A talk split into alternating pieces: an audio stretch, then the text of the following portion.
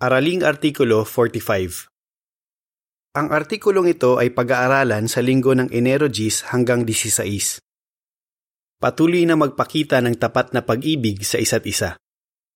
Temang teksto Pakitunguhan ninyo ang isa't isa ng may tapat na pag-ibig at awa. Zacarias 7.9 Awit bilang 107 Tularan ang pag-ibig ni Jehova. Nilalaman gusto ni Jehova na magpakita tayo ng tapat na pag-ibig sa mga kapatid sa kongregasyon. Mas maiintindihan natin ang ibig sabihin ng tapat na pag-ibig kapag pinag-aralan natin kung paano ito ipinakita ng mga lingkod ng Diyos noon. Sa artikulong ito, tatalakayin natin kung ano ang matututuhan natin sa halimbawa ni Ruth, Noemi at Boaz. Para po uno at dos. Tanong. Bakit dapat tayong magpakita ng tapat na pag-ibig sa isa't isa?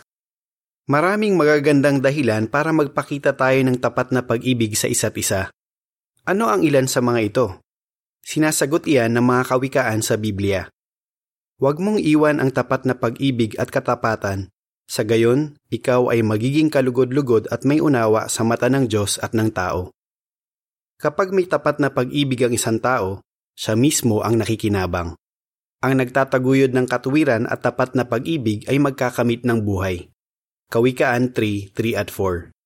Talababa sa Kawikaan 11.17. Kawikaan 21.21. May tatlong dahilan na binabanggit ng mga kawikaang ito kung bakit tayo dapat magpakita ng tapat na pag-ibig. Una, nagiging mahalaga tayo sa paningin ng Diyos. Ikalawa, nakikinabang tayo. Halimbawa, nagkakaroon tayo ng tunay na mga kaibigan. Ikatlo, tatanggap tayo ng mga pagpapala sa hinaharap kasama na ang buhay na walang hanggan. Talagang marami tayong dahilan para sundin ang paalala ni Jehova. Pakitunguhan ninyo ang isa't isa ng may tapat na pag-ibig at awa. Zacarias 7.9 Para po tres, tanong. Anong mga tanong ang tatalakayin natin sa artikulong ito? Sa artikulong ito, tatalakayin natin ang sagot sa apat na tanong. Kanino tayo dapat magpakita ng tapat na pag-ibig? Ano ang matututuhan natin sa aklat ng Ruth tungkol sa tapat na pag-ibig? Paano natin maipapakita ang tapat na pag-ibig ngayon? Paano nakikinabang ang mga nagpapakita ng tapat na pag-ibig? Kanino tayo dapat magpakita ng tapat na pag-ibig? Para po 4, tanong. Paano natin matutularan si Jehova sa pagpapakita ng tapat na pag-ibig? Marcos 10:29 at 30. Gaya ng natutuhan natin sa nakaraang artikulo, ang tapat na pag-ibig ni Jehova, ang pagkadama niya ng walang hanggang pagmamahal, ay para lang sa mga nagmamahal at naglilingkod sa Kanya. Gusto nating tularan ang Diyos bilang minamahal na mga anak. Efeso 5.1 Kaya sinisikap din natin na makadama ng tunay na pagmamahal sa ating mga kapatid. Mababasa sa Marcos 10:29 at 30. Sinabi ni Jesus, Sinasabi ko sa inyo, ang lahat ng umiwan sa kanilang bahay, mga kapatid na lalaki, mga kapatid na babae, ina, ama, mga anak, o mga bukid alang-alang sa akin at alang-alang sa mabuting balita, ay tatanggap ng isandaang ulit sa panahong ito. Ng mga bahay, mga kapatid na lalaki, mga kapatid na babae, mga ina, mga anak at mga bukid, kasama ng mga pag-uusig, at sa darating na sistema ay ng buhay na walang hanggan. Para po 5 at 6, tanong. Ano ang karaniwang ibig sabihin ng katapatan sa ngayon? Mas may papakita natin ang tapat na pag-ibig sa mga kapatid kung mas maiintindihan natin ang ibig sabihin nito. Tingnan natin ang kaibahan ng tapat na pag-ibig sa karaniwang ibig sabihin ng katapatan sa ngayon. Sa ngayon, masasabing tapat na empleyado ang isa kung matagal na siyang nagtatrabaho sa isang kumpanya. Pero sa taga niya roon, baka hindi pa niya nakikilala ang mga may-ari nito. Baka may mga patakaran din sa kumpanya na ayaw niya. Hindi naman niya talaga gusto ang kumpanya pero dahil binabayaran siya nito, masaya na rin siya. Patuloy siyang magtatrabaho roon hanggang sa magretiro siya, maliban na lang kung may mag-alok sa kanya ng mas magandang posisyon sa ibang kumpanya. Para po 7 at 8, tanong sa A. Bakit nagpapakita ng tapat na pag-ibig ang isa? Tanong sa B. Bakit natin pag-aaralan ang ilang pangyayari sa aklat ng Ruth? Ang kaibahan ng katapatan sa para po sa is at ng tapat na pag-ibig ay ang motibo ng tao. Sa Biblia, ano ang motibo ng mga lingkod ng Diyos sa pagpapakita nila ng tapat na pag-ibig? Ginawa nila iyon hindi dahil obligado silang gawin iyon, kundi dahil gusto nila. Ganyan ang naging halimbawa ni David. Nagpakita siya ng tapat na pag-ibig sa kaibigan niyang si Jonathan kahit gusto siyang patayin ng tatay nito.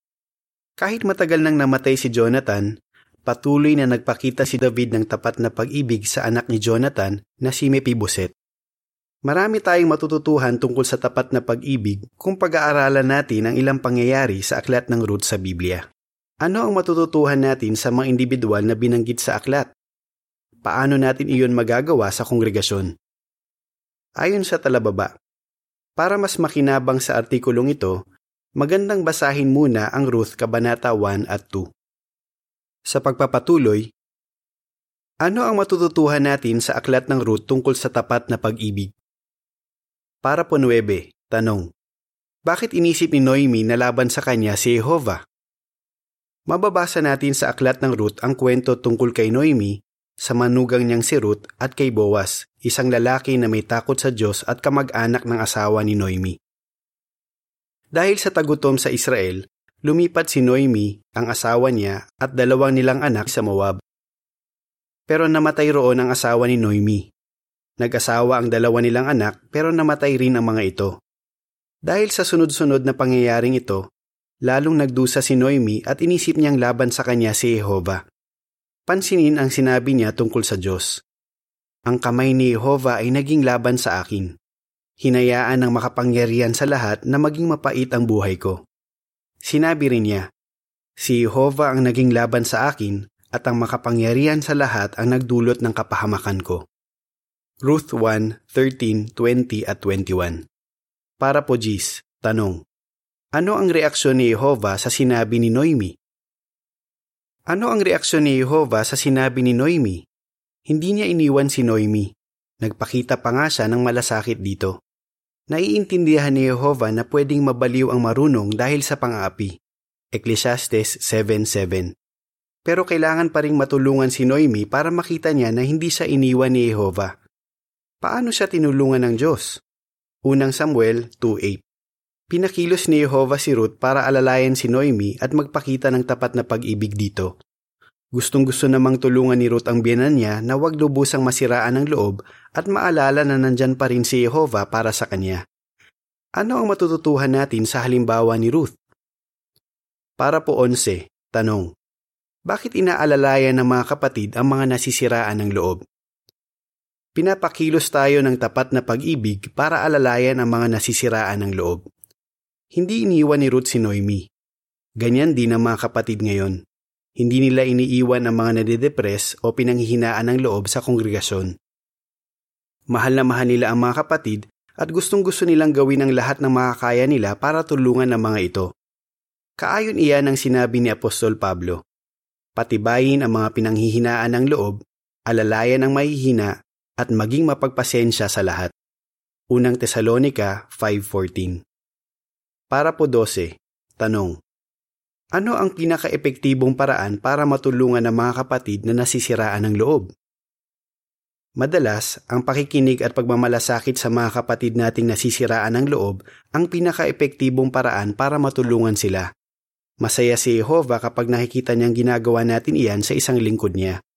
Sinasabi ng Kawikaan 1917, Ang tumutulong sa dukha ay nagpapautang kay Jehovah at babayaran niya siya dahil sa ginawa niya.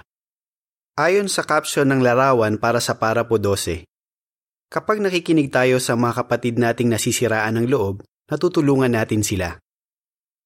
Para po 13, tanong. Paano naiiba ang desisyon ni Ruth kay Orpa at bakit masasabing pagpapakita ito ng tapat na pag-ibig?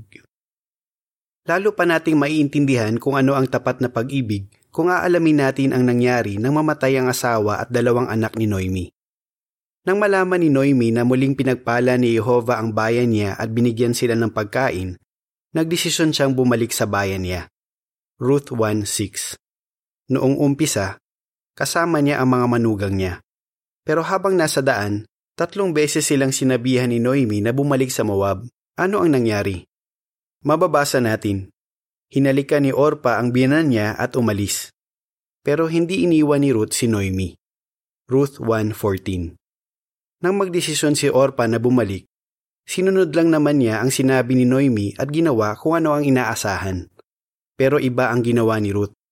Pwede rin sana siyang bumalik, pero dahil sa tapat na pag-ibig, nagdesisyon siyang manatili at tulungan ang biyanan niya.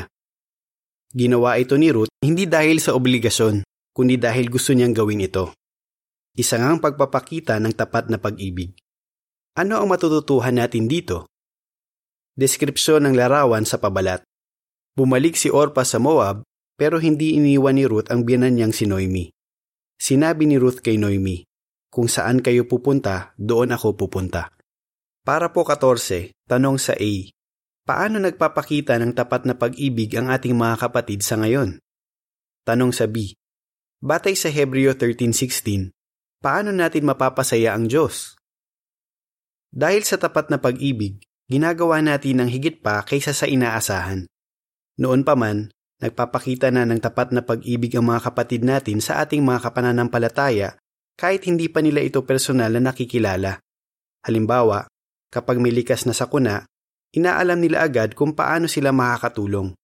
Kapag may kakongregasyon sila na nagkaproblema sa pinansyal, hindi sila nagdadalawang isip na umalalay at magbigay ng praktikal na tulong. Gaya ng mga taga Macedonia noong unang siglo, ginagawa nila ang higit pa kaysa sa inaasahan. Nagsasakripisyo sila at nagbibigay ng higit pa nga sa kaya nilang ibigay para makatulong sa mga kapatid na nangangailangan. Ikalawang Korinto 8.3 Tiyak na masayang masaya si Jehovah kapag nakikita niya tayong nagpapakita ng tapat na pag-ibig mababasa sa Hebreo 13.16. Bukod dyan, huwag ninyong kalimutang gumawa ng mabuti at magbahagi sa iba ng kung ano ang mayroon kayo, dahil nalulugod ang Diyos sa gayong mga handog. Paano natin maipapakita ang tapat na pag-ibig ngayon? Para po 15 at 16, tanong, bakit masasabing hindi agad sumuko si Ruth? Marami tayong matututuhang aral kapag pinag-aralan natin kung paano tinulungan ni Ruth si Noemi. Tingnan natin ang ilan sa mga ito. Huwag agad sumuko. Nang sabihin ni Ruth na sasamahan niya ang biyanan niya hanggang sa Huda, hindi pumayag si Noemi noong una. Pero nagpumilit si Ruth at hindi sumuko. Ano ang resulta? Nang makita ni Noemi na gusto talagang sumama ni Ruth, hindi na niya ito pinilit umuwi. Ruth 1.18 para po 17. Tanong. Ano ang makakatulong sa atin na wag agad sumuko? Kung paano ito gagawin? Kailangang maging matiisin para matulungan natin ang mga nade-depress pero hindi tayo dapat sumuko. Baka sa umpisa, ayaw ng isang sister na magpatulong sa atin. Ayon sa talababa, dahil halimbawa ni Noemi ang tinalakay natin, sister ang binanggit nating nangangailangan pero para din sa mga brother ang mga punto sa artikulong ito. Sa pagpapatuloy, pero dahil sa tapat na pag-ibig, hinding-hindi natin siya iiwan. Umaasa tayong tatanggapin din niya ang pakikipagkaibigan natin at magpapatulong siya sa atin na makayanan ng pagkasira ng loob. Para po 18, tanong. Paano posibleng nasaktan ang damdamin ni Ruth? Huwag sasama ang loob. Pagkarating ni Noemi at Ruth sa Bethlehem, Nakita si Noemi ng mga dating kapitbahay niya. Sinabi niya sa kanila, Ako ay umalis na puno, pero pinabalik ako ni Jehovah na walang anumang dala. Ruth 1.21 Isipin na lang kung ano ang naramdaman ni Ruth nang marinig niya ang sinabi ni Noemi. Napakalaki ng isinakripisyo ni Ruth para tulungan si Noemi. Umiyak si Ruth na kasama niya, pinatibay ang loob niya, at sinamahan siya sa mahabang paglalakbay niya. Pero ang sinabi pa rin ni Noemi, pinabalik ako ni Jehovah na walang anumang dala. Parang hindi man lang kinilala ni Noemi ang suporta ni Ruth, nakatabi lang niya nang sabihin niya iyon. Napakasakit siguro nito para kay Ruth. Pero hindi niya iniwan si Noemi. Para po 19, tanong. Ano ang makakatulong sa atin na wag iwan ng isa na nasisiraan ng loob? Kung paano ito gagawin? Baka makapagsalita sa atin ng masakit ang isang sister na nasisiraan ng loob, kahit ginagawa na natin ang lahat para tulungan siya. Pero sinisikap pa rin natin na huwag sumama ang loob. Hindi natin siya iiwan at mananalangin tayo kay Jehova para matulungan pa rin natin siya. Para po 20. Tanong. Ano ang nakapagpalakas kay Ruth na magpatuloy? Patibayin ng iba sa panahong kailangan nila. Nagpakita ng tapat na pag-ibig si Ruth kay Noemi, pero ngayon, siya naman ang kailangang patibayin. At pinakilos ni Jehovah si Boaz na gawin iyon. Sinabi ni Boaz kay Ruth, Pagpalain ka nawa ni Jehovah dahil sa ginawa mo, at bigyan ka nawa ni Jehovah na Diyos ng Israel ng malaking gantimpala dahil nanganlong ka sa mga pakpak niya. Tiyak na nakatulong ito kay Ruth. Sinabi niya kay Boaz, Pinalakas ninyo ako at nagsalita kayo ng nakapagpapatibay sa inyong lingkod. Ruth 2:12 at 13 Dahil sa napapanahong pampatibay ni Boaz, nagkaroon ng lakas si Ruth na magpatuloy. Para po 21, Tanong. Ayon sa Isaias 32:1 at 2, ano ang ginagawa ng mapagmahal na mga elder? Kung paano ito gagawin? Kung minsan, nangangailangan din ng pampatibay ang mga nagpapakita ng tapat na pag-ibig sa iba. Tiniyak ni Boaz kay Ruth na nakikita niya ang kabutihan nito. Ganyan din ang mga elder ngayon. Kinikilala nila at pinapasalamatan ang pagtulong ng mga kapatid. Ang pagbibigay ng komendasyon sa mga kapatid sa tamang panahon ay magpapalakas sa kanila na magpatuloy. Mababasa sa Isaias 32:1 at 2. Isang hari ang mamumuno para sa katwiran at may mga prinsipeng mamamahala para sa katarungan. At ang bawat isa ay magiging gaya ng taguan mula sa ihip ng hangin, isang kublihan mula sa malakas na ulan. Gaya ng mga batis sa lupaing walang tubig, gaya ng lilim ng malaking bato sa tuyot na lupain. Ayon sa caption ng larawan para sa parapo 20 at 21, paano matutularan ng mga elder si Boaz? Paano nakikinabang ang mga nagpapakita ng tapat na pag-ibig? Para po 22 at 23, tanong. Paano nagbago si Noemi at bakit? Awit 136, 23 at 26. Nagbigay si Boaz ng mga pagkain para kina Ruth at Noemi. Ano ang reaksyon ni Noemi sa ginawa ni Boaz? Sinabi niya, Pagpalain nawa siya ni Jehovah na laging nagpapakita ng tapat na pag-ibig sa mga buhay at sa mga patay. Ruth 2.20a Biglang nagbago si Noemi. Noong una, sinabi niya, Si Jehovah ay naging laban sa akin. Pero ngayon, masaya na niyang sinasabi, Si Jehovah ay laging nagpapakita ng tapat na pag-ibig. Ano ang nakatulong kay Noemi na magbago? Sa wakas, nakita na ni Noemi na hindi siya iniwan ni Jehovah kahit kailan. Ginamit ni Jehovah si Ruth para alalayan siya sa paglalakbay papuntang Huda. Nakita rin ni Noemi ang tulong ni Jehovah nang paglaanan sila ni Boaz, isa sa mga manunubos nila ng mga pangangailangan nila. Siguro naisip niya, naiintindihan ko na hindi ako iniwan ni Jehovah kahit kailan. Lagi siyang nandyan para sa akin. Mababasa sa awit 136.23 Inalaala niya tayo nang tayo ay lugmok, dahil ang kanyang tapat na pag-ibig ay walang hanggan. Sa talata 26, Magpasalamat kayo sa Diyos ng langit, dahil ang kanyang tapat na pag-ibig ay walang hanggan. Laking pasasalamat ni Noemi na hindi siya pinabayaan ni na Ruth at Boaz. Tiyak na naging masaya silang tatlo sa magandang epekto nito kay Noemi. Para po 24, tanong. Bakit patuloy tayong nagpapakita ng tapat na pag-ibig sa ating mga kapatid? Ano ang natutuhan natin sa aklat ng Ruth tungkol sa tapat na pag-ibig? Dahil sa tapat na pag-ibig, hindi tayo agad sumusuko sa mga kapatid nating nasisiraan ng loob nagsasakripisyo rin tayo para matulungan sila. Kailangan naman ng mga elder na magbigay ng pampatibay sa tamang panahon sa mga nagpapakita ng tapat na pag-ibig sa iba. Kapag nakikita nating napapalakas sa espiritual ang mga kapatid nating nangangailangan, nagiging masaya tayo. Pero ano ang pangunahing dahilan kung bakit patuloy tayong nagpapakita ng tapat na pag-ibig? Dahil gusto nating tularan at papasaya si Jehovah na sagana sa tapat na pag-ibig. Exodo 34:6 Natatandaan mo ba? Bakit magkaiba ang tapat na pag-ibig at katapatan? Paano natin matutularan sina Boaz at Ruth sa pagpapakita ng tapat na pag-ibig sa iba? Paano tayo nakikinabang kapag nagpapakita tayo ng tapat na pag-ibig? Awit bilang 130 Maging mapagpatawad Katapusan ng artikulo